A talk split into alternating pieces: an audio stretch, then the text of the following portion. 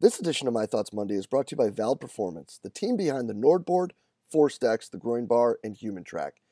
Guys, the most important ability for all of our athletes is availability, and that's the absolute goal of Vald Performance, is to provide solutions to performance professionals so that we can get the right information to make the right decision at the right time for the betterment of the athletes that we get to work with. To do this, guys, they have a wide range of validated products that focus on usability, and having being founded by the School of Exercise Nutrition Sciences at the Queensland University of Technology, they're extremely evidence based and they're beyond transparent. I can tell you that our time using the Nordboard and being involved with ForceDecks, we have been introduced to so many amazing people that have truly helped us become better coaches, have a better understanding not just of the technology, but also what we're doing with our athletes. So make sure you hop over to valdperformance.com today to make sure you check out what they got. It's going to make you better and to do better by your athletes. Being a strength and conditioning professional requires constant pursuit of better knowledge, better methods, and better means. But what if there was a place where strength and conditioning coaches could learn from some of the most innovative practitioners in the world, such as Jeff Moyer, Lachlan Wilmot, William Wayland, James the Thinker Smith, and Kieran flat? Well, you can find multiple lectures from each of these top level coaches and a few lectures and examples from yours truly as well, all in the Strength Coach Network. The Strength Coach Network is going to bring you well over a hundred different lectures from some of the top practitioners in the world to be your one-stop shop for your continuing education and professional development.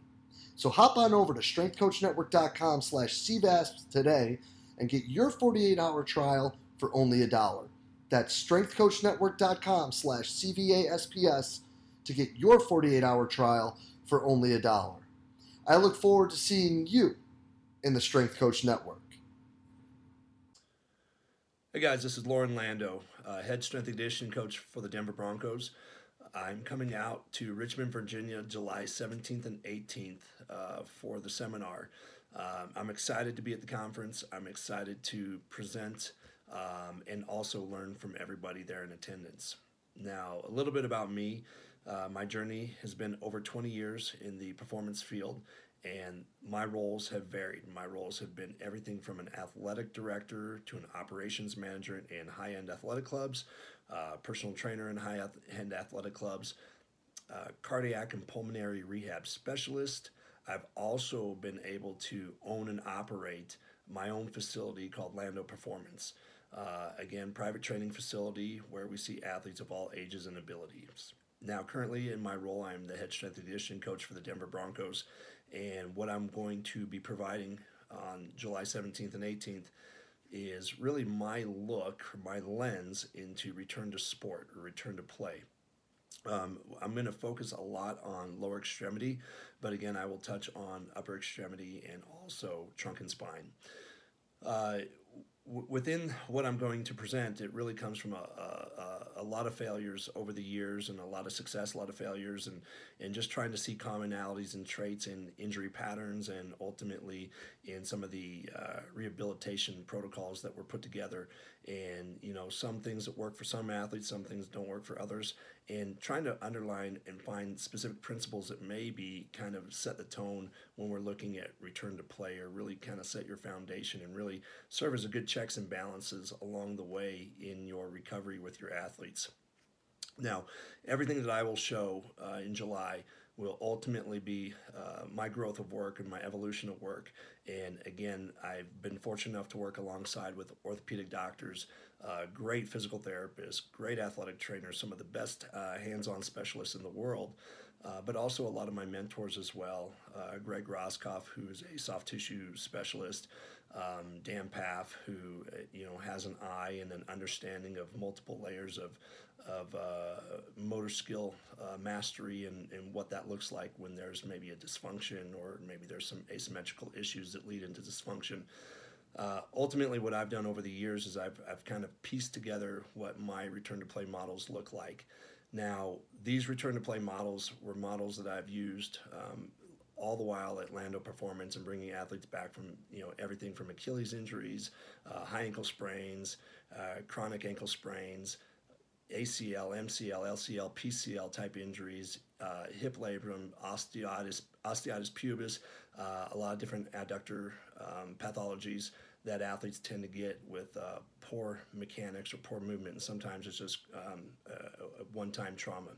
Uh, but a lot of times you can undercover uh, specific patterns that lead to repetitive type scenarios. When we look at patellofemoral syndrome and and uh, syndrome and Osgood-Schlatter's and things like that, and how can we work around those things, and what should be some of our warning signs, and what should be the mechanics that we look at with each individual athlete, and what are some of the the bells and whistles that should go off for you when you're working with an athlete coming back from any of the aforementioned uh, injuries that should make you either regress your um, regress your progressions or completely halt or move forward. Uh, again, these progressions that I will go through, it's a, a six phase model that I use. Uh, that ultimately, if we're looking at a lower extremity injury, we'll just talk about the knee right now. But if we're discussing the knee, I have a, a six phase uh, model that I use, somebody coming back from ACL, for example, uh, they'll start in our neuromuscular reeducation, stability, uh, learning how to bear weight again and, and hold good stance position and stack joints and have good postural control. And in time, those exercises go into something a little bit more on the coordinative aspect, where maybe now we're actually going through a locomotion pathway, but we're not going anywhere then as the athlete starts to learn those patterns and they start to go through good clean ranges of motion then ultimately i'll take them into what is considered more my velocity based drills. A lot of drilling that we all see uh, in speed development but i use it early on in my rehab protocols because the way i look at it is from the tissue standpoint we can tolerate velocity of a limb much better than we can gener- uh, more better than we can better than we can tolerate uh, force from the limb so early on, I use my velocity protocols, and then as the athlete shows me greater tolerance and capability, and they show me uh, good coordinative patterns, they show me uh, there's a lack of, uh, there's no longer an asymmetrical issue, uh, there's not a timing issue, then I can take the drills up in speed and tempo. I can take the uh, drills up in duration as well as the athletes show me uh, good quality of movements here, then I can take it more into my force based exercises. Now, my force based exercises are going to have a lot more drive into the ground, creating a lot more torque at the ankle, knee, and the hip. And ultimately, it's a progression of tissue tolerance. And that's the most important thing. I'm looking for tissue tolerance, but I'm also looking for good symmetrical timing. If orchestration and that timing aspect isn't there, in my opinion, you have to regress. And these are all things that I'm going to cover uh, July 17th, 18th when I'm out in Richmond.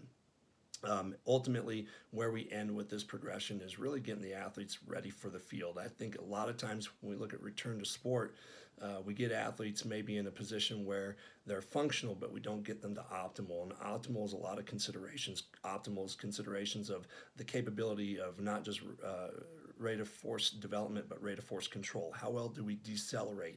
Um, what is our capacity? What is our conditioning like within those needs of deceleration? So we have to look at all those aspects when we're, we're creating our return to play protocols. And those are just some of the things that I'm going to go through one in lecture, but then two, I'll follow it up in a practical setting.